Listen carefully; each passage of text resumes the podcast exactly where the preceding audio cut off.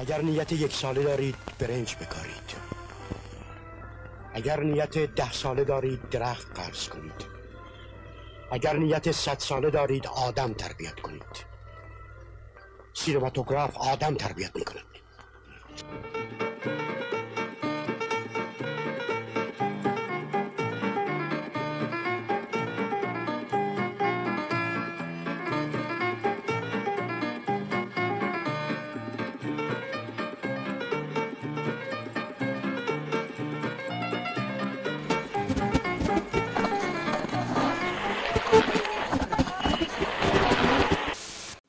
رادیو سینفون فصل اول قسمت اول مهر ماه 1399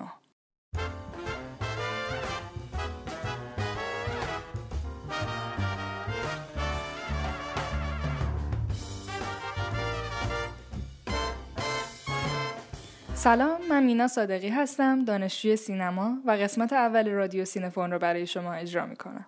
سینفون جدیدترین فعالیت انجمن علمی سینماست که در دوران کرونا و پسا کرونا و پسا پسا کرونا قرار منتشر بشه. اینجا قرار راجع به موضوعهای مختلفی صحبت بکنیم که البته بگم هیچ کدومشون ربطی به مباحث حیات سینما تئاتر ندارن.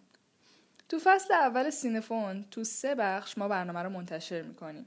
مباحث فصل اول جنبه های آموزشی، تحلیلی، مروری و معرفی دارند که مبحث ژانر یکی از بخش های مهم هر اپیزود رو تشکیل میده. مبحثی که تو سینمای ایران و محیط دانشگاه بهش خیلی کم پرداخته شده. ولی ما می‌خوایم در حد توانمون گوشه و ذهنها رو یکم بیشتر بهش مشغول کنیم. بخش بعدیمون مربوط به مطالعات دیگه سینمایی و شاخه های نظری گوناگونه که توش سعی داریم از دریچه گفتمان های مختلف به سینما نگاه بکنیم. تو بخش دیگهمون که مربوط به معرفی کتابه تلاش می‌کنیم تو هر برنامه چند تا کتاب سینمایی خوب معرفی بکنیم. کارشناسا و البته مجری هر برنامه متفاوتن و سعی کردیم در هر مبحث بهترین گزینه هایی در دسترس رو انتخاب بکنیم. امیدوارم برنامه رو دوست داشته باشید. رادیو سینفون قسمت اول سینفون رو به مسعود مهرابی تقدیم می‌کنیم. آقای مهرابی دانشجوی سابق دانشکده هنرهای دراماتیک یا همون سینما تئاتر فعلی بودند که در سال 61 به همراه هوشنگ گلمکانی و عباس یاری مجله فیلم راه اندازی کردند و اونو به یکی از اصلی ترین و تاثیرگذارترین مجلات سینمایی ایران بدل کردند.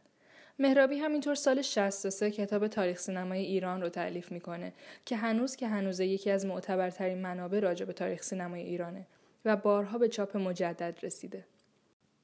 فرهنگ فیلم های کودکان و نوجوانان، فرهنگ فیلم کوتاه داستانی، کتاب شناسی سینمای ایران، فرهنگ فیلم های مستند سینمای ایران، 105 سال اعلان و پستر فیلم در ایران از باقی کتاب ها و پژوهش های مسعود مهرابیه که هر کدوم به نوبه خودشون کارهای موندگار و مرجعی محسوب میشن. ایشون همینطور سالها در زمینه کاریکاتور هم فعالیت داشتن و چندین کتاب طراحی و کاریکاتور هم منتشر کردند. متاسفانه آقای مهرابی رو شهریور امسال از دست دادیم.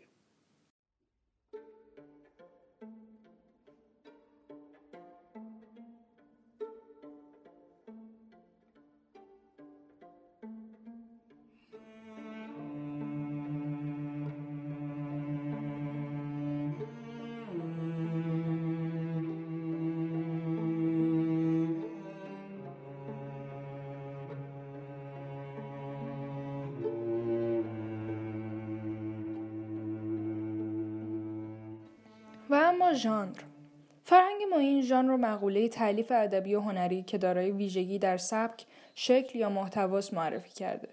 و فرهنگ فارسی امید در توضیح ژانر گفته گونه یا نوع خاصی از اثر ادبی هنری و مانند اینها. اما فارغ از این تعاریف فرهنگ نامه ای ژانر چیه و از کجا اومده؟ همکار اولین قسمت برنامه در مبحث ژانر آقای دکتر کامران سپهران هستند آقای سپهران عضو هیئت علمی و معاون پژوهشی دانشکده سینما تئاترن. و علاوه بر تدریس در دانشکده تا حالا چندین کتاب و مقاله چاپ کردند و در نشستهای مختلف به عنوان سخنران حضور داشتند. تو 20 دقیقه آینده ایشون به معرفی کلی ژانر و ریشه اون در ادبیات می‌پردازه که قرار جواب بخشی از سوالای ما رو بده. ژانر از کجا شروع شده؟ به چی ژانر میگیم؟ و یا تفاوت ژانر و مکتب چیه؟ با هم بشنویم. رادیو سینفون ما وقتی می‌خوایم آثار ادبی رو مطالعه کنیم به بحث درباره ادبیات بپردازیم. به نظر میاد معمولا دو راه پیش رومون هست. یه راه اینه که به صورت کلی به مفهوم ادبیات و چیستی اون بپردازیم و یه راه طبعا خیلی راه برامون ملموستر اینه که به تک اثر اون کتابی که خوندیم اون داستانی که خوندیم درباره اون صحبت کنیم تحقیق کنیم به بحث بپردازیم و نظرمون رو ابراز کنیم. اما یک راه حل میانه هم هست و اون راه حل میانه راه حل ژانره که بیایم نه اونقدر کلی نه اونقدر ریزبینانه ولی که بیایم با دسته ها و طبقه بندی ها سر و کار داشته باشیم. ژان دقیقا راه حل میانه رو برای مطالعه ادبیات در اختیار ما قرار میده. و به گونه هم هستش که از اون زمان که جدی درباره ادبیات بحث شد پای ژانر در میانه. این یعنی اصلا بخوایم بگیم مثلا نگاه کلاسیک ژانر خیلی محوریت داره. یعنی نخستین کاری که اومد و میشه گفت پایگذار نقد و نظریه ادبیات یعنی بوتیقای ارسطو منظورمه. این کار خب چیزی نیست جز یک بررسی یک ژانر یعنی ژانر تراژدی. و پس می‌بینید از همون ابتدا هم که یک متفکری می‌خواد به هر حال ادبیات و یا در اینجا یک شاخه ای از ادبیات بپردازه ژانر رو مد نظر قرار میده.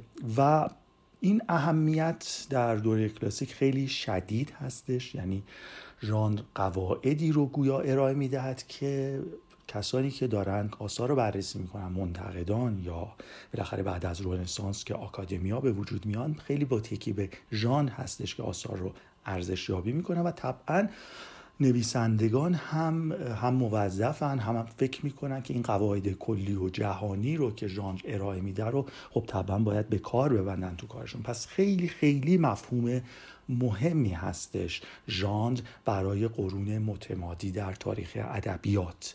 اما به تدریج لحاظ نظری این نقشی که ژانر داره رو تا حدودی درش چون و چرا پدید میاد یعنی بیایم و نیمه اول قرن 19 هم با اون چیزی که نهزت رومانتیسیسم می‌خونیم دیگه بحث چون اونجا فضیلت ها یا نکات که روش تکیه میشه شاید خلاقیت اصالت و متمایز بودن اثر هنریه.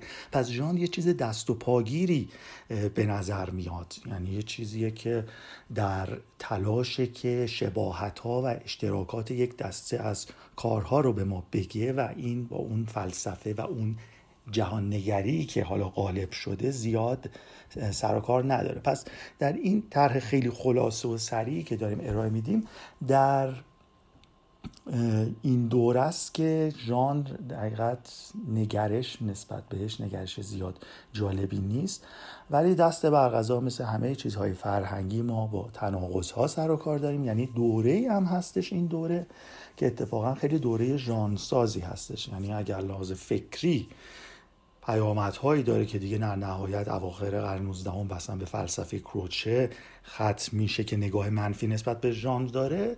ولی از لحاظ تولید ژانر و شکلگیری ژانرهای جدید دوره بسیار پررونقی هستش. بنک همین تو ادبیات بالاخره پدیده های اتفاق میفته که باعث میشه خوانندگان عمومی تری سطح سواد میره بالاتر خوانندگان عمومی تری به پیوندن و همین هم باعث رشد ژانر میشه. پس حتی در این دوره که رفته رفته ما هم میراث این دوره رو داریم و میشه گفت خیلی نظرهای منفی همچنان ابراز کنیم درباره ژانر اما ژانر به قوت به کار خودش ادامه میده از این دوره. ولی خب اگر بخوایم یک شناختی اگر این تاریخ کوتاه که بگیم در نزد کلاسیک ها مهم بود و با دوره رومانتیکا این نقد رو به خودش می‌بینه ولی باید بگیم با قرن شروع قرن بیستم کلا می‌تونیم یک نگرش تازه ای رو نسبت به ژان در ادبیات ازش صحبت کنیم. دیگه چون تو قرن بیستم با شروعش تثبیت میشه که ما در دنیای ادبیات انگار با دو دسته کارها سر و کار داریم. چیزی که البته جرقش از سالها قبل شروع شده ولی تو این دوره دیگه تثبیت میشه این داستان. و این تثبیت شدن این است که انگار با یه قلم روی سر و کار داریم که آثار همه پسندتر یا بگیم عام پسنده و یه قلم روی که آثار خیلی خود خاصتر و نخبه پسندتر هستش که شاید تیراژ کمتری خوانندگان کمتری می‌بینه ولی خب خیلی واجد ارزش های ادبی شمرده میشه. اگر این نگاه رو بگیم که حالا شاید واقعا هم اتفاق جالبی نیست ولی بگیم این اتفاق دیگه تثبیت میشه توی قرن بیستم به هر حال ژانر هم نقشش این می شود که وقتی صحبت از ادبیات عامه پسند می کنیم شاهکار و اثر مطلوب تو ادبیات عامه پسند اثری که به بهترین نحوی در اون ژانر خودش در نوع خودش بگنجه. یعنی شما اون اثری که ساخت فرزن اون اثر شما یک اثر جنایی هستش اثر قاتل کیه هستش که در نباید خواننده متوجه شه چه کسی همه در مزان اتهاما در پایان باید متوجه بشه. باید اون قواعد رو به بهترین نفت نویسنده رعایت کنه تا خواننده فریب بخوره و در پایانه که به کشف نائل بشه. پس به بهترین نفت باید قواعد اون گونه داستان نویسی و این ژانر خاص رو رعایت بکنه. پس ژانر در این نگرشی که داریم میگیم و در دنیای مدرن یا در ادبیات مدرن خیلی تو این حوزه هست که نقش بسیار مهمی داره و نویسنده که می‌خواهد در این قلم رو کار بکنه باید به خوبی ژانری رو که داره کار می‌کنه بشناسه و ظرافش آگاه بشه. اما با این نگرش اگر نگاه بکنیم اثری که در حوزه اون ادبیات بگیم خاص و نخبه گرامی سنجه میگنجه اثری است که دقیقت میاد و اون قواعد ژان رو ازش تخطی می‌کنه. دقیقت یک بازی ساده این گونه رو می‌شود دیدش که وقتی این قواعد رعایت بشه ما در حوزه ادبیات همه, همه پسند هستیم ژانری هستیم. اگر که با اینها بازی کنه نکاتی رو بیاد خصیصه هایی رو لغو کنه چیزهای جدید بزنه. دیگه این وارد یک نوع ادبیاتی شده که شامل حال عام پسند نمیشه و احتمالا می‌تونه که برای خوانندگانی که آثار جدیتر رو دنبال می‌کنن چیزهایی داشته باشه. این نگاه خیلی نگاه کلی نگر و ساده است اما به هر یک نقشه ای رو به ما از اتفاقاتی که افتاده در یک قرن یک قرن و نیم گذشته تا حدودی برای ما روشن می‌کنه.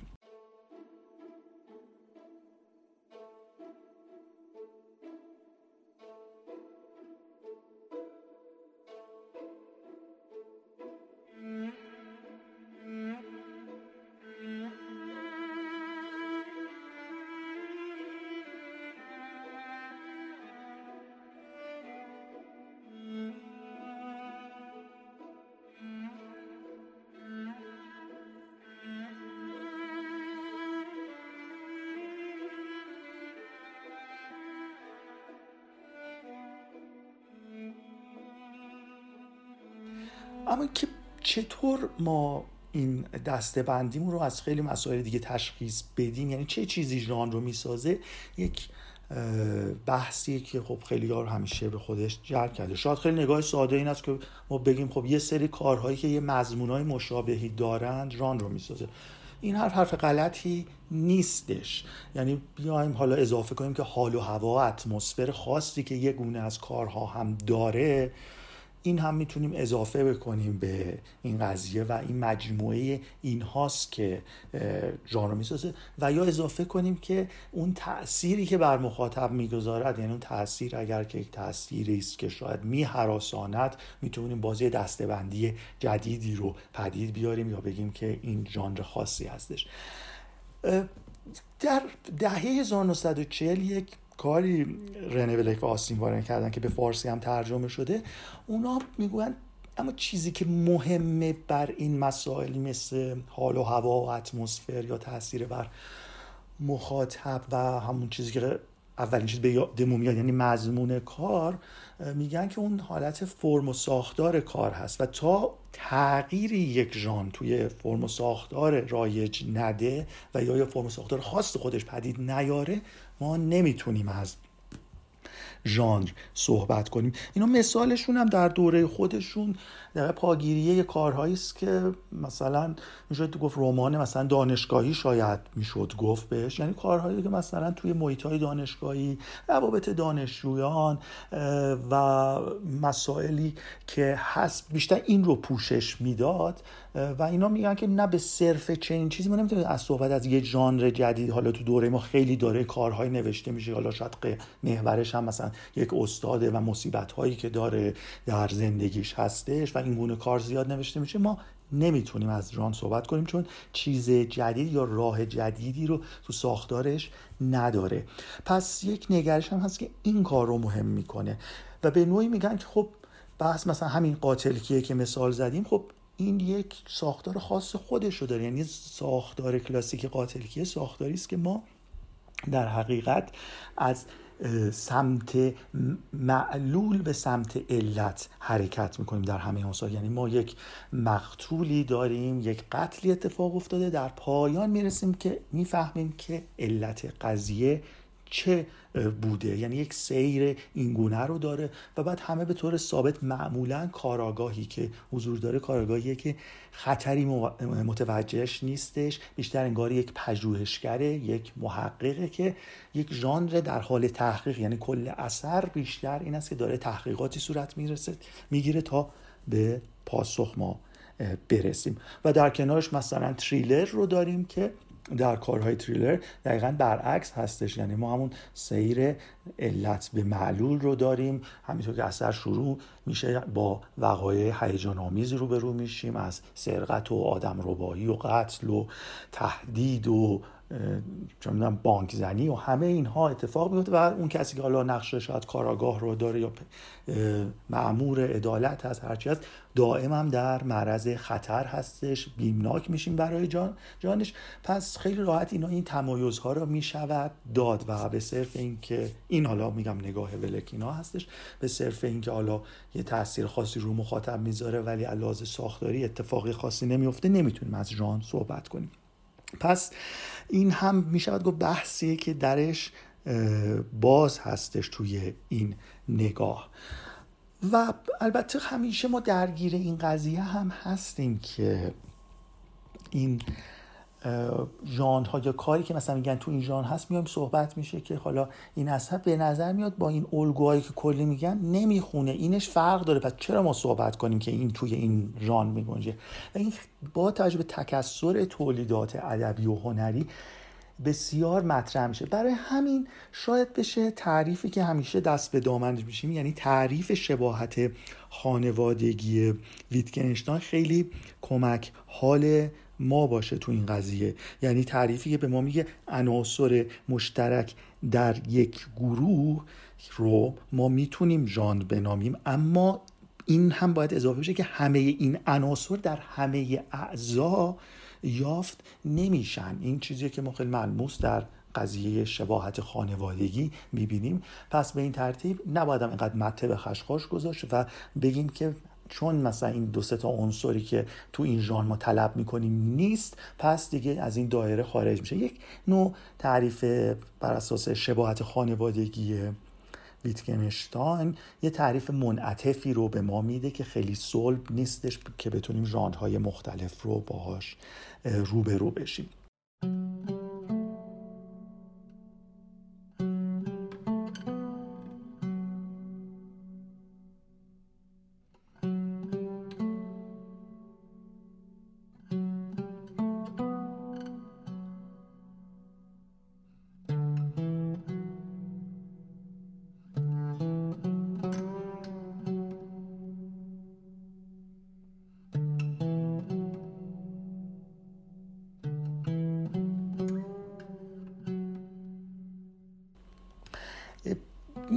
باید متذکر شد ژانر چیزی نیستش که بگیم در طول تاریخ لزوما ثابت میمونه. نه ژانرها پدید میان و ممکنه بمیرن و همینجور هم ممکنه که دچار زایش بشن. ساب ژان زیر نو و این قضیه رو ببینیم پس یک پدیده می‌تونه متغیر باشه. از یه طرف شما یه چیزی مثل کمدی رو دارین که از دوره باستان تا کمدی رمانتیک در هالیوود به نفع حیرت انگیزی یه چیز ثابتی با تغییرات اندکی رو می‌تونید توش ببینید از کمدی رومی تا فرزن هالیوود.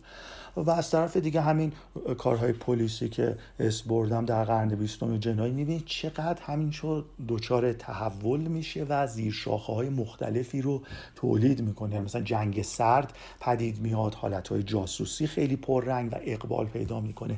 به هر حال مباحث روانشناختی مهم شه پلیسی روانشناختی و همینجور این زایش ها در حقیقت صورت می‌گیره.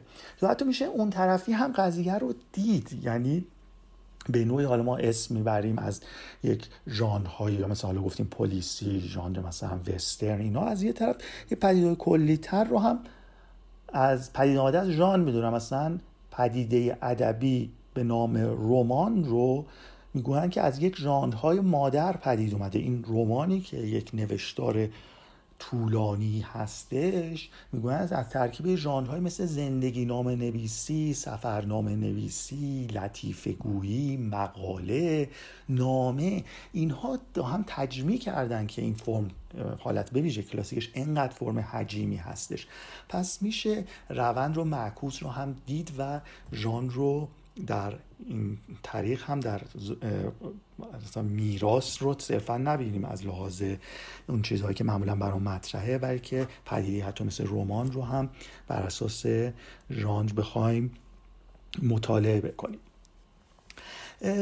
در مجموع ژانر خیلی جاها سرک می‌کشه و همه به هر حال وقتی میگیم ادبیات حتی نقد و نظریه ادبی هم نظریه مختلفی که تو قرن بیستم پدید اومدن هم در به ژان یک نگاهی داشتن که عمدتا اینها هم همون میراث رمانتیک رو دارن و نگاه خیلی شاید مثبت نبوده. مثلا در نزد فرمالیست ها حالا به طور ویژه فرمالیست های روس به هر حال وقتی دوچار دنبال اون خاص بودن و ادبیت هستن در کارها ژان یه چیز دست و پاگیر هست و چیزی که بهش عنایتی ندارن. به همین ترتیب حالتهای deconstruction و یا حتی پسا ساختارگرایی که ژانر رو هم جزو مقوله همون اقتدار ادبی که انگار اون چیزی که اونها مشغولش هستن یعنی بازی دال و مدلول رو بیجا و بدون هیچ توجیهی انگار می‌خواد به گونه سرکوب و کنترل کنه. شاید تو این گروه ها بشه از ساختارگرایی نام بردش که در نزد ساختارگران چون در جستجوی دستور زبان ادبیات هستند پس یک مقوله و مفهومی هستش که خیلی به کارش رو میاد. به طور کلی این روندجان حالا ما صرفا بحثمون هستش که کسانی که به ادبیات میاندیشن خواننده و به ویژه نویسنده ها کمک حالشون هستش. ولی اساسا مثلا پدیده مثل کتاب فروشی هم در سراسر دنیا حتی فروشگاه های وب بگیم اینترنتی هم باز بر اساس ژانرها معمولا چیده میشن. و بخوایم کلی نگاه کنیم معمولا تو حوزه ادبیات ژانرهایی که دیده میشه ژانرهایی مثل romance یا عشقی هستش ژانر ترسناک science fiction یا علمی تخیلی هستش. همین تریلر و پلیسی معمولا این هستش. حالا ممکنه یکی از اینا کم بشه زیاد بشه و بعد در جای دیگه با fiction یا همون آثار نخبه ادبی که گفتیم هست که اونها هم, هم که حالا می‌تونه چه از داستایوفسکی بگیریم تا سیمون دوبوار و اینها توی این جا قرار بگیرن و ژانرهای چند تا ژانری هم که نام بردیم معمولا ژانرهای مطرح هستن که اگر به ایران خودمان برگردیم معمولا تو اون romance و عشقی یک تاریخ چند دهه‌ای پر اقبالی رو داشتیم. نکته دیگه که شاید باشه نکته آخرمون هست اینه که این دسته های دیگه هم تو ادبیات داریم.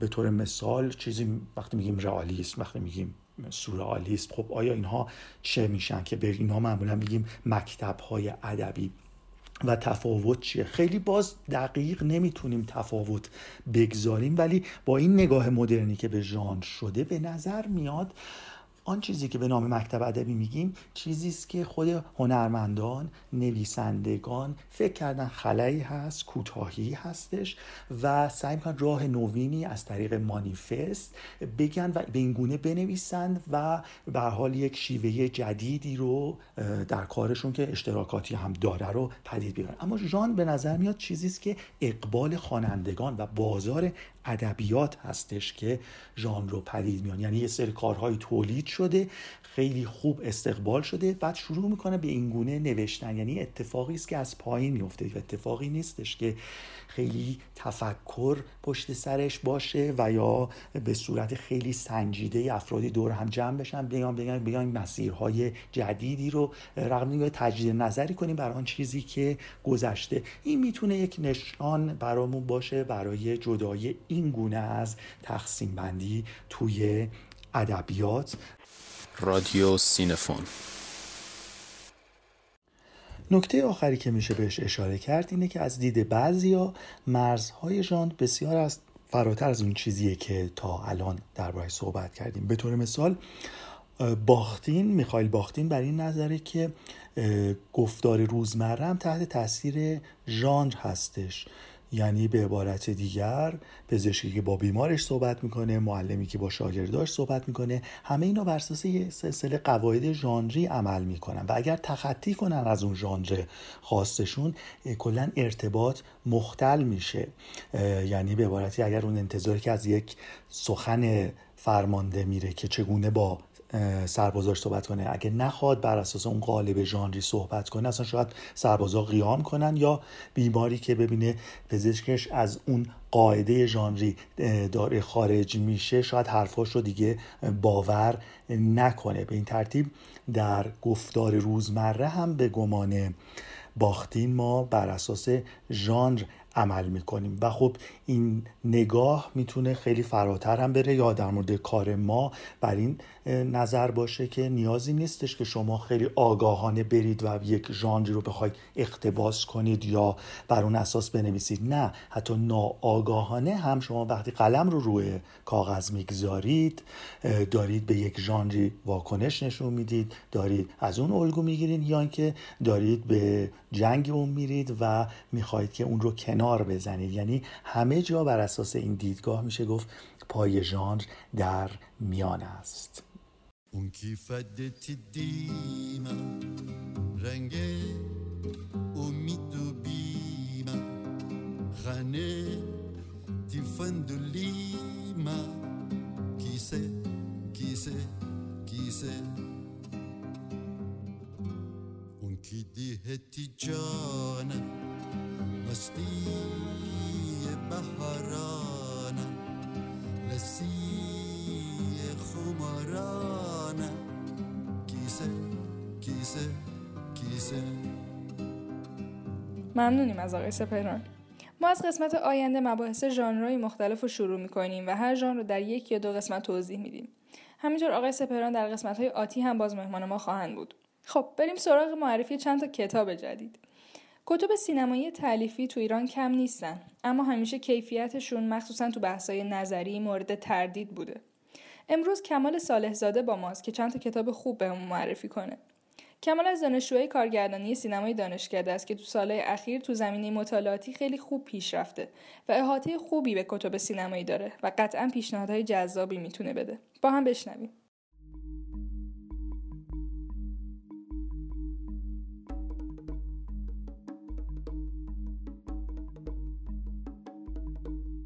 سلام. وقت بخیر. کماکان کمال سالزاده هستم. دانشجوی ترم آخر کارگردانی سینما. من می‌خوام یه مجموعه کتاب از شاهپور شهبازی معرفی کنم. پنج تا کتاب هستن. کتاب تئوری فیلمنامه در سینمای داستانی جلد یک و دو. کتاب دراماتورژی فیلم کتاب دیالکتیک چشمها و کتاب ترمینولوژی تحلیلی فیلمنامه. در انتهای جلد دوم کتاب تئوریای فیلمنامه در سینمای داستانی یه مجموعه مصاحبه با مهمترین تئوریسین های تاریخ سینما اومده و از همشون سوالای یکسانی پرسیده شده و اونا جواب میدن. یکی از سوالا اینه که نظرتون در مورد بقیه تئوریسین ها چیه؟ سید فیلد جواب میده که نظر خاصی ندارم. لیندا سیگر جواب میده که من وقتم و صرف خوندن آثار بقیه نمی کنم مکی میگه که به نظرم خوندن کتاب سید فیلد خطرناکه و دیوید هاوارد جواب میده که من کتاب بقیه رو توصیه نمی کنم برخلاف این دوستان که هیچ علاقه به هم دیگه ندارن. شاهپور, شاهپور شهبازی همه این تئوریسین ها رو خونده و در توی کتابش در مورد همشون صحبت می‌کنه. اونا رو با هم دیگه مقایسه می‌کنه. و علاوه بر این تئوریسین های معروف و شناخته شده از تئوریسین های در شناخته شده مثل فرانک دانیل هم صحبت می‌کنه و تعدادی دیگه از تئوریسین های حقیقتا ناشناخته آلمانی ولی بسیار کار درست. اتفاقی که میفته اینه که ما آشنا میشیم با اصطلاحات و نحوه بکارگیری اصطلاحات توسط این تئوریسین ها و ذهنمون منسجم میشه نسبت به تئوریا. اگه کتاب شاهپور شهبازی فقط تا همین جا بود به نظر من کارشو درست انجام داده بود. ولی خب ماجرا از همین جا شروع میشه. جایی که شهبازی نظریه خودش رو ارائه میده. یه نظریه به اسم تئوری گام به گام و با عرض معذرت از سید فیلد مکی و بقیه دوستان از همشون بهتر نظریه و جامعتر. این نظریه توی 17 مرحله و توی دو سطح plot بیرونی و plot درونی هستش. شهبازی تعداد زیادی از اصطلاحاتی که قبلا به کار گرفته شده بود و دوباره به کار می‌گیره چکشکاریشون می‌کنه بهشون اضافه می‌کنه ازشون کم می‌کنه و اصطلاحات رو مال خودشون می‌کنه و تعدادی هم اصطلاح جدید فیلمنامه نویسی به کار می‌بره که مال خودشن. توی کتاب بعدیش دراماتورژی فیلم میاد این نظریه رو پیاده می‌کنه. در واقع این کتابه به نوع پیاده سازی تئوریشه. البته در مورد فیلمایی که خودش بهشون میگه روایت دراماتیک دارن. یکی از مهمترین مقاله ها کتاب مقاله دوازده سال بردگیه که نظریه گام به گام رو مرحله به مرحله و به شکل کاملی در مورد این فیلم پیاده می‌کنه و تعداد زیادی دیگه فیلم هستن که توی هر کدوم یه بخش از نظریش رو پیاده می‌کنه. رادیو سینفون. توی کتاب بعدی دیالکتیک چشم ها میاد درباره نوع دیگه از فیلم ها صحبت می‌کنه. فیلم هایی که شهبازی بهشون میگه روایت اپیک دارن. در واقع همون خورده پیرنگ مکی یا روایت هنری بردول است. دو تا مقاله ابتدایی این کتاب دیالکتیک چشم ها بسیار درخشانن و بسیار نوآورانه.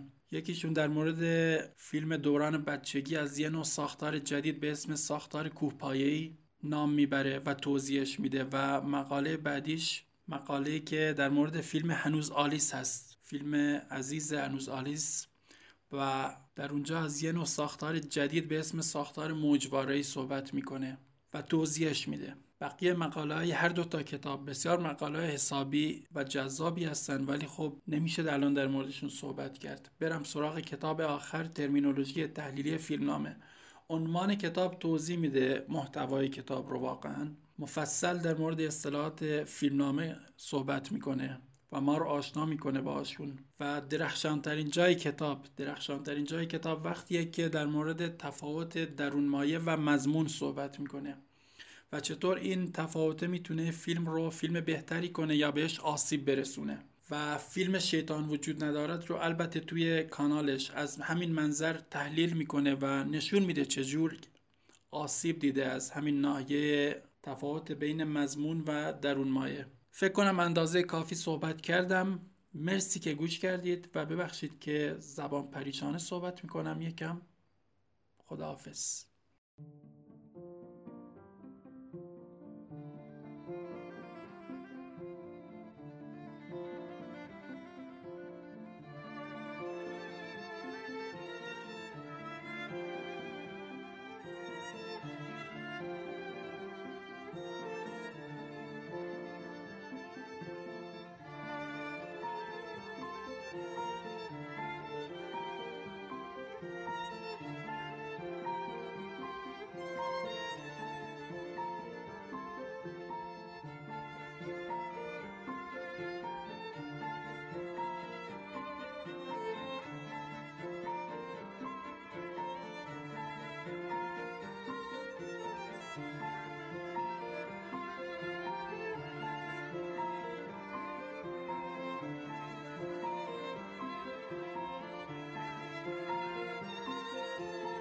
همونطور که ابتدای برنامه هم گفتم یکی از بخشهای دیگه ما بیشتر وارد جنبه های مطالعاتی سینمایی و نظریه های مشخص سینمایی میشه و این اپیزود رو با مبحث سینفیلیا ادامه میدیم.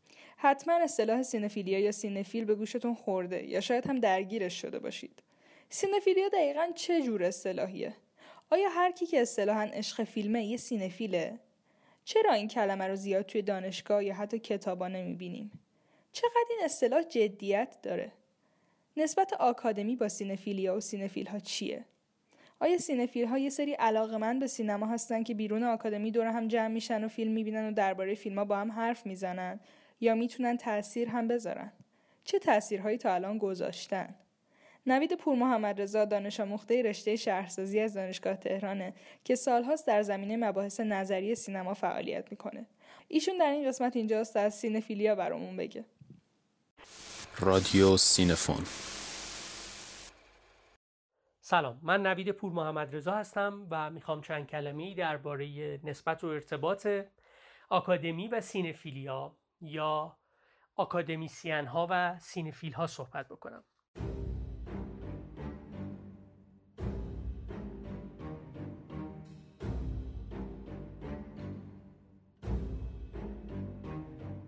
چیزی که خواهم گفت از حد یک مقدمه مختصر فراتر نمیره اما امیدوارم که بتونه محرکی باشه بهانه‌ای باشه که در برنامه های بعدی این بحث ادامه پیدا بکنه و شاخ و برگ بیشتری به خودش بگیره. به طور کلی در مواجهه با فیلم ها به طور کلی در شناخت سینما می‌تونیم از دو تا سنت کلی یاد بکنیم. سنت مطالعات دانشگاهی فیلم و سنت سینفیلیا. سنت اول همونجوری که از اسمش پیداست کاملا در دانشگاه جریان داره. سر کلاس ها در قالب آموزش جریان داره و خروجیاش به صورت مقاله، مجله، کتاب از سوی نشرهای دانشگاهی منتشر میشه. در قالب سمینارها و کنفرانس ها اعلام حضور می‌کنه زنده بودن خودش رو نشون میده و اساتید و دانشجویان مطالعات فیلم رو درگیر خودش می‌کنه. سنت دوم برخلاف سنت اول بیرون از دانشگاه جاریه. می‌تونیم بگیم در عرصه عمومی. اگر مطالعات دانشگاهی فیلم با فضای آکادمی گره خورده سینفیلیا با عرصه عمومی گره خورده. طبعا سینفیلیا هم پاتوخهای خودش رو داره.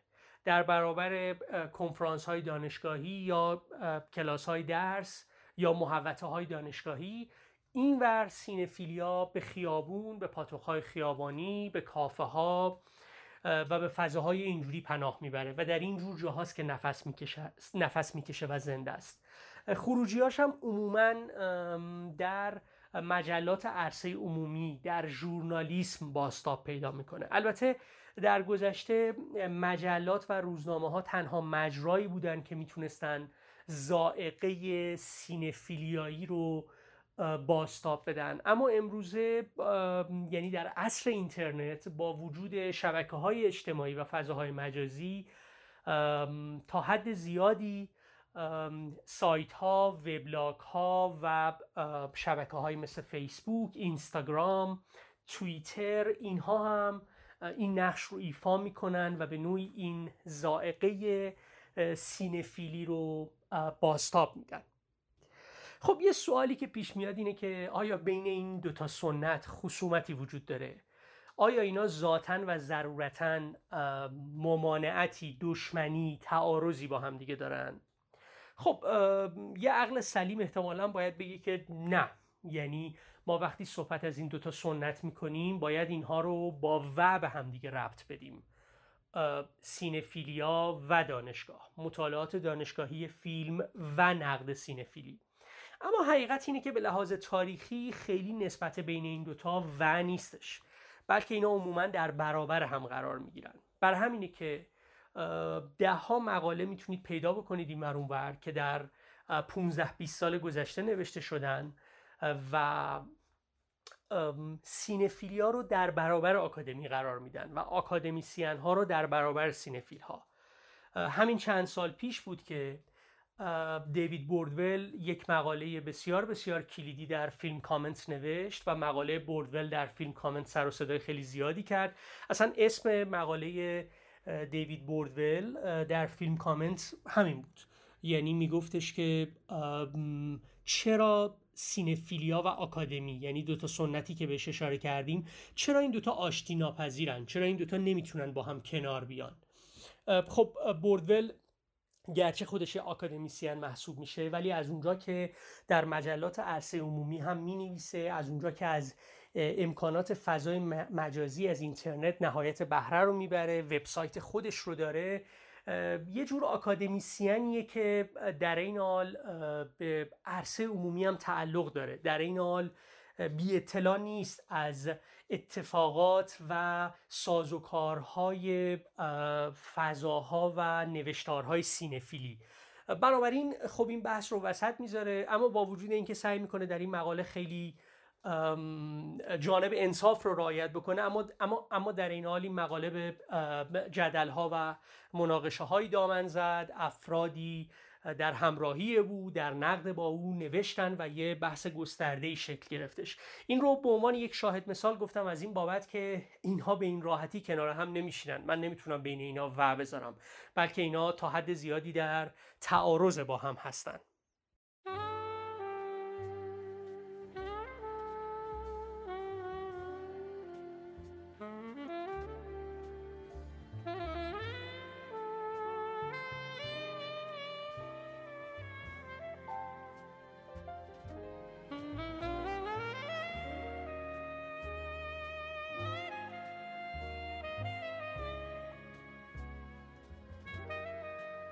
حالا اگه بخوایم به شکل خلاصه به شکل خیلی خلاصه ویژگی های این دوتا سنت رو صورت بندی کنیم تا در ادامه بتونیم توضیح بدیم که این دوتا چرا در چه لحظه ای در چه نقطه ای از هم فاصله می‌گیرن و در برابر هم میستن میشه به یه همچین مواردی اشاره کرد. سینفیلیا با مواجهه گره خورده. شاید هیچ چیز در سینفیلیا مهمتر از مواجهه نباشه. مهمتر از تجربه و لمس بیواسطه فیلم ها نباشه. فیلمی رو می‌بینی در سالن سینما یا در خلوت شخصی خودت و بعد هیچ چیز برات از اون لحظه به بعد مهمتر از این نیست که تجربه خودت از اون فیلم درکت از اون فیلم حسی که در تو برانگیخته معنایی که از اون فیلم استخراج کردی هیچ چیز برات مهمتر از این نیست که همه اینها رو با دیگری در میون بذاری. این وجه تماشاگری سینفیلیا رو می‌سازه که سینفیلیا اساسا در هر لولی به شدت متکیه به تماشاگریه. تو به عنوان یک تماشاگر حتی اگه منتقد نباشی نویسنده نباشی فیلمساز نباشی تو به عنوان یک تماشاگر این تجربه این درک این حس و معنا رو این ضرورت رو احساس می‌کنی تا همه اینها رو با دیگری در میون بذاری. که نه فقط با دیگری در میون بذاری که همه اینها رو به محک و آزمون زندگی خودت بذاری. در لحظه های زندگی خودت به کار ببندی اینها رو. در لحظه های زندگی خودت به اینها فکر بکنی. در یه سطح دیگه این وجه تماشاگری می‌تونه جنبه حرفه‌ای تری پیدا بکنه و وجه نوشتاری و انتقادی هم پیدا بکنه.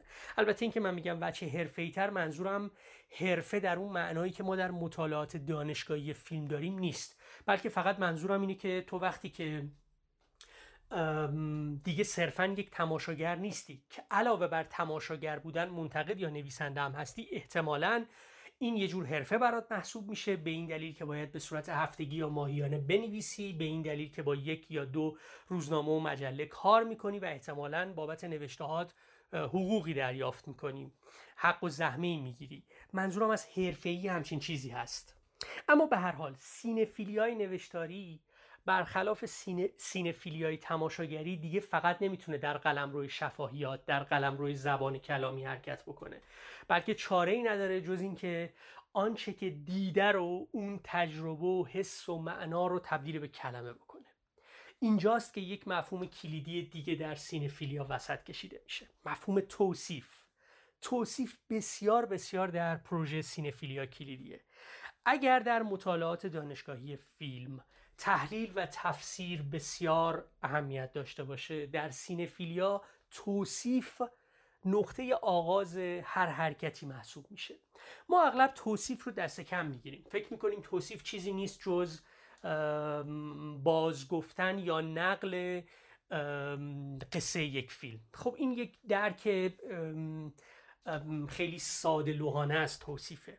حقیقت اینه که شما وقتی یک فیلمی رو می‌بینید با یک روایت دیداری شنیداری با یک روایت سمعی بسری طرف هستید. با روایتی طرف هستید که عناصر برسازنده اون میزانسن تدوین صدا و دوربین هستش. شما چاره ای ندارید جز اینکه در قلمرو نوشتار این روایت دیداری شنیداری رو تبدیل بکنید به یک روایت کلامی. تصویر و صدا رو تبدیل بکنید به کلمه. بنابراین توصیف نه نقل قصه یک فیلم که انتقال و ترجمه یک روایت سمعی بسری به یک روایت کلامیه. و این بسیار بسیار کار دشوار و خلاقانه اینجاست که لحن اهمیت پیدا می‌کنه زبان اهمیت پیدا می‌کنه انتخاب کلمات اهمیت پیدا می‌کنه رتوریک اهمیت پیدا می‌کنه حس و سبک نوشتن اهمیت پیدا می‌کنه. منتقدهای متمایز از هم سینفیل های متمایز از هم فقط کسانی نیستند که سلیقه متفاوتی در فیلم بینی دارن بلکه کسایی هستند که گاهی اوقات سلیقه واحد خودشون رو به شیوه های متمایزی عرضه می‌کنن با حس، رتوریک، زبان و لحن متمایزی. نقد سینفیلی برخلاف نوشته های دانشگاهی بیطرف نیست که به شدت عجین با ارزش هاست. و این ارزش ها ارزش پیش از هر چیز ارزش های شخصی خود نویسنده هستند. ارزش های شخصی منتقد هستند. ارزش های او درباره زندگی ارزش های او درباره جهان ارزش های او درباره زیبایی شناسی درباره سینما همو همه اینها رو قضاوت او تاثیر می‌ذاره. یک متن سینفیلی در توصیف بودگی خودش متوقف نمیشه که قضاوت می‌کنه که ارزش گذاری می‌کنه که این ارزش ها رو با مخاطب در میون می‌ذاره. که خاطرات شخصی خودش تجربه های شخصی خودش خاطرات جمعی قوم و ملتی که او درون اون زندگی می‌کنه. همو همه اینها درون اون نوشته جایی دارن درون اون نوشته اهمیت و وزنی دارن. رابین وود فقید به عنوان سینفیلی که از غذا حرفه دانشگاهی هم داشت اشاره می‌کنه به این قضیه. در آخرین ویراستی که بر کتاب از ویتنام تا ریگان نوشته به این نکته اشاره می‌کنه. میگه که هیچ چیز بیشتر از این منو غمگین نمی‌کنه که وقتی که محققای جوان منو می‌بینن در کنفرانسی در سمیناری سر کلاسی به من میگن که ما اون بخشی از نوشته های تو رو بیشتر دوست داریم که حاوی تحلیل های توه. حاوی مواجهه هوشمندانه تو با فیلم هاست نوعی که مثلا هیچکاک رو می‌خونی یا فیلم های دیپالما رو می‌خونی. رابین وود میگه غمگین میشم به خاطر اینکه تحلیل های من رو جدای از ارزش های من می‌دونن جدای از باورهای من می‌دونن. رابین وود میگه برای من بسیار بسیار مهمه که این تحلیل ها گره بخوره به ارزش های من به باورهای من به تاریخ شخصی من و به تاریخ بزرگتری که من در اون زندگی کردم. درسته که تسلط و دلبستگی رابین وود به کلان نظریه ها مثل روانکاوی مثل مارکسیسم مثل فمینیسم. درسته که اینها به سینفیلیای اون یه وچه نظری یک وچه تئوریک میبخشن. اما از اون ور هم اشتیاق بیحد او به فیلم ها اهمیتی که به مواجهه بیواسطه خودش با فیلم ها می‌داد. اهمیتی که به صدای خودش می‌داد. به نگاه شخصی خودش در مواجهه با فیلم ها می‌داد. می‌تونم اینجوری بگم که به پروژه نظری او هم یک وجه و رگه سینفیلی میبخشید.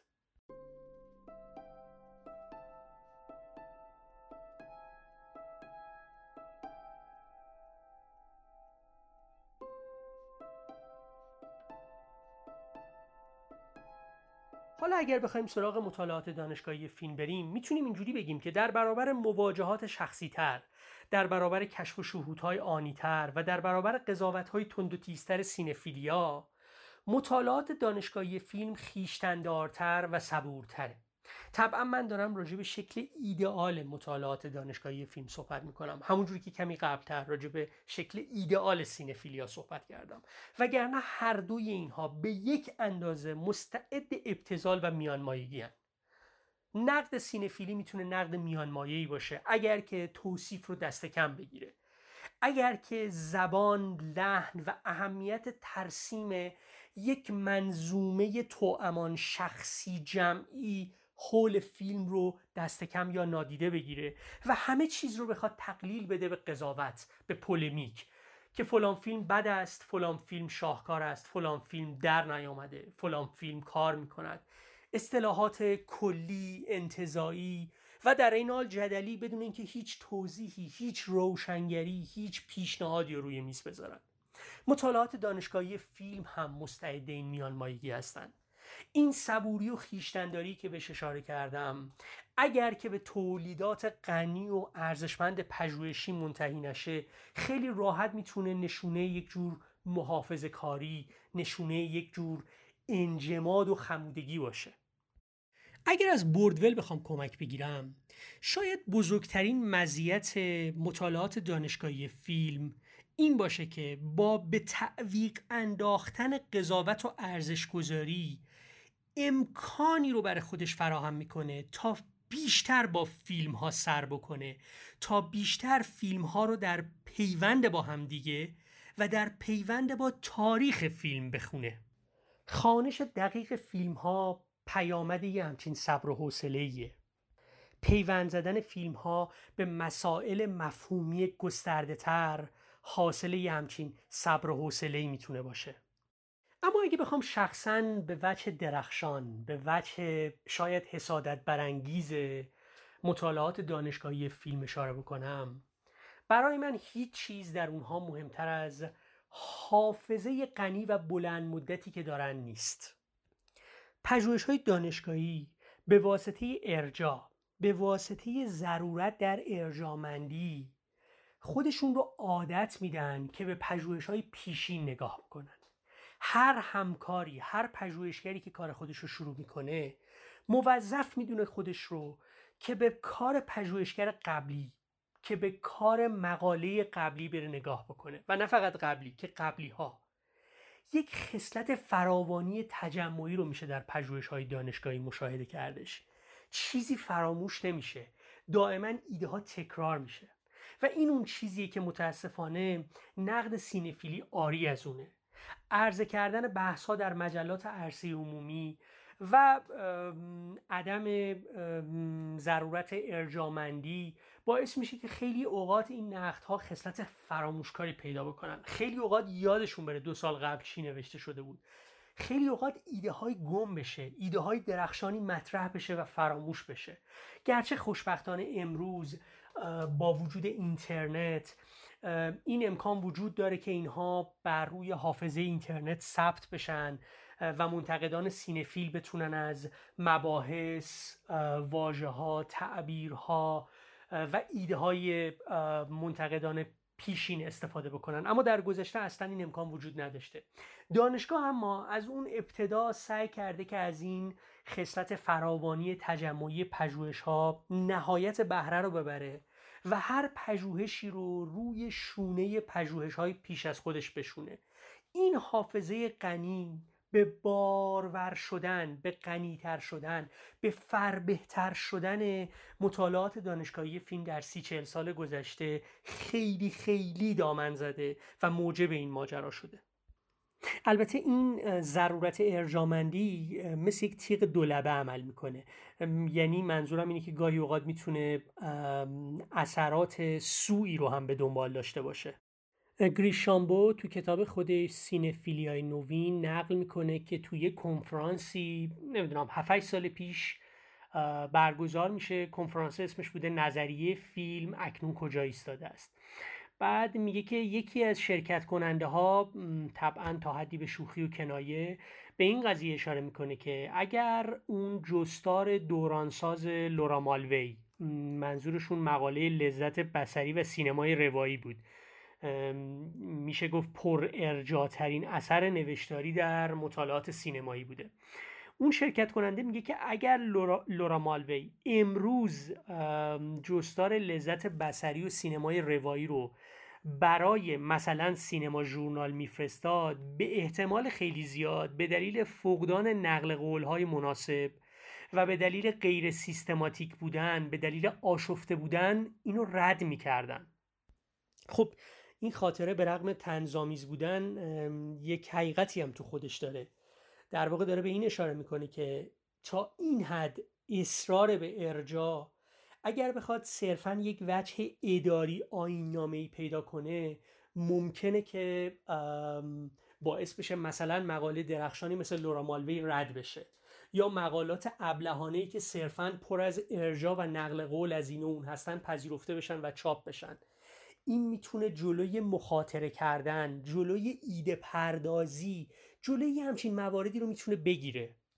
مطالعات دانشگاهی فیلم باید از این حافظه غنی خودش محافظت کنه.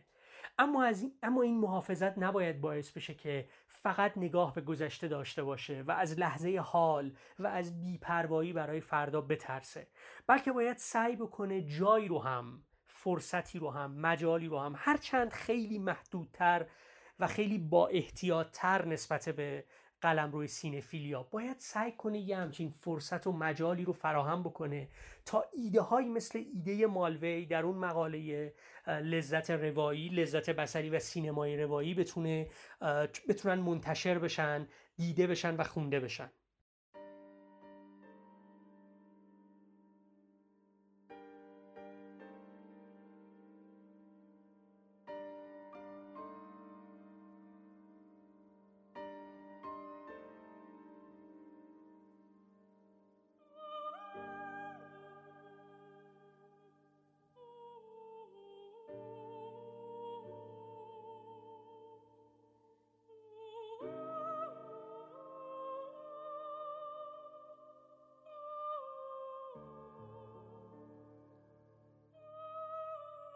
خب شاید با این مقدمه که طرح کردم بدیهی به نظر برسه که چرا مطالعات دانشگاهی فیلم و cinephilia نمی‌تونن دوست جونجونی هم باشن رفیق صمیمی هم باشن.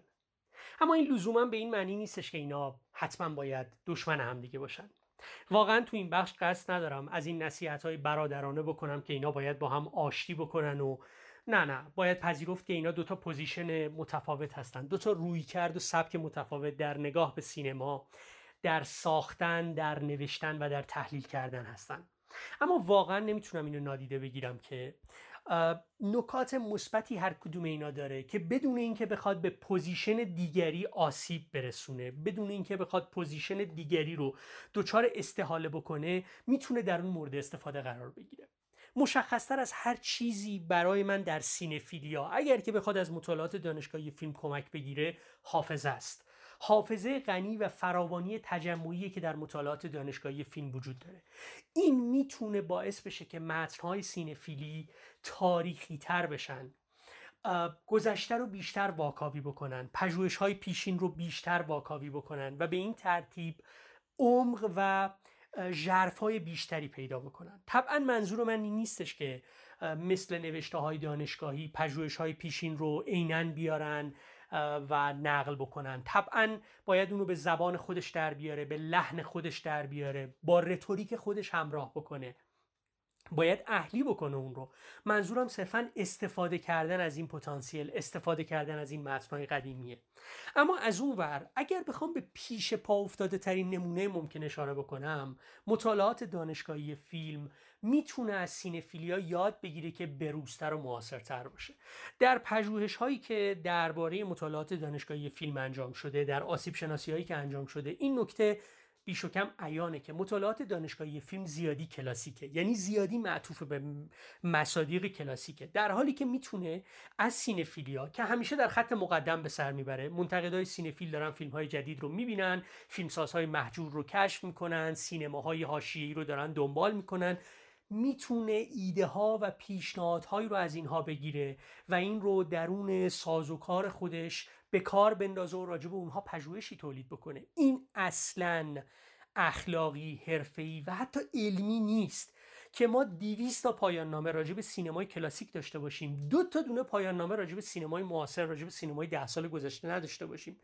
اگر میگم علمی نیست به این دلیلی که وقتی 200 تا پایان نامه راجع به سینمای کلاسیک راجع به نمی‌دونم هیچکاک و فورد و هر فیلمساز بزرگ دیگه می نویسی وقتی راجع به موج نوع سینمای ایران می نویسی خب از یه جایی به بعد حرف تازه‌ای وجود نداره. اشباع مدت هاست که حاصل شده و فقط همه دارن حرف همدیگه رو تکرار می‌کنن. به این دلیلی که میگم علمی نیست. در حالی که رجوع به نمونه هایی که به پیشنهادهایی که سینفیلیا روی میز می‌ذاره می‌تونه بهش کمک بکنه که دست به کارهای تازه تر بزنه. درسته که ادبیات غنی ادبیات آنچنانی حول این نمونه ها وجود نداره ولی مگه کار آکادمی تولید ادبیات نیست؟ مگه نمی‌تونه ادبیات تازه رو تولید کنه برای محققای بعدی برای سینفیل های بعدی که دارن از راه می‌رسن؟ بنابراین این رجوع به نمونه های معاصر به نمونه های تازه یک جور به مطالعات آکادمیک یک خصلت بیپرواتر یک خصلت شجاعانه تر رو میبخشه. در بدبستان مطالعات دانشگاهی فیلم و سینفیلیا عوامل خیلی زیادی دخیلن اما من در این انتها فقط می‌خوام به همین دوتا متغیر اشاره بکنم به حافظه و مخاطره. حافظه اون چیزیه که مطالعات دانشگاهی فیلم می‌تونه به سینفیلیا ببخشه. و دومی یعنی مخاطره چیزیه که سینفیلیا می‌تونه به مطالعات دانشگاهی فیلم ببخشه تا بی پرواتر و معاصرتر بشه.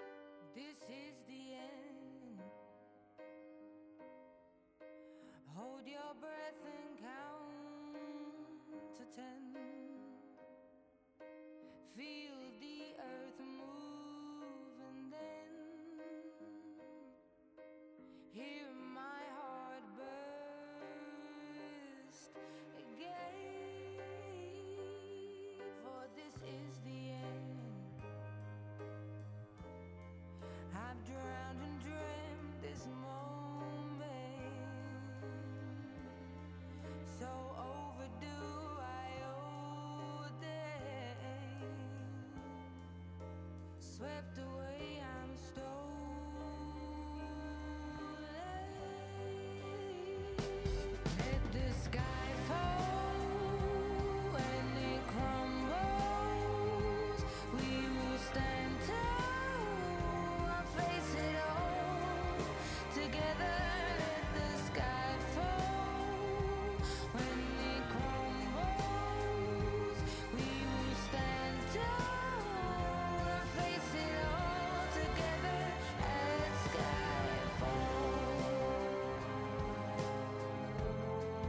با سپاس از نوید پور محمد رضا ما سعی می‌کنیم به موضوع cinephilia در برنامه های بعدی باز هم برگردیم امیدوارم این قسمت اول زورش رسیده باشه که شما رو همراه ما تا قسمت های بعدی بیاره سینفون به طور ماهانه با یک یا دو برنامه در کانال انجمن علمی سینما، SoundCloud و Castbox منتشر میشه. لطفا نظرات و پیشنهاداتتون رو به ID های ذکر شده تو کانال انجمن علمی یا direct اینستاگرام بفرستید. همینطور می‌تونید در بخش نظرات SoundCloud و Castbox هم نظرتون رو به ما اعلام کنید تا در قسمت های بعدی ازشون استفاده کنیم. تو این برنامه بعد از مدت ها تونستیم راجع به عشق قدیمیمون سینما و چیزایی که ازش دوست داشتیم صحبت کنیم. قول میدیم که قسمت بعدی هم جذاب و مفید باشه ولی تا اون موقع خدافز و به قول رفیق قدیمیمون ترومن بربنک اگه یه وقت دیگه ندیدمتون ظهرتون بخیر عصرتون بخیر و شبتون هم بخیر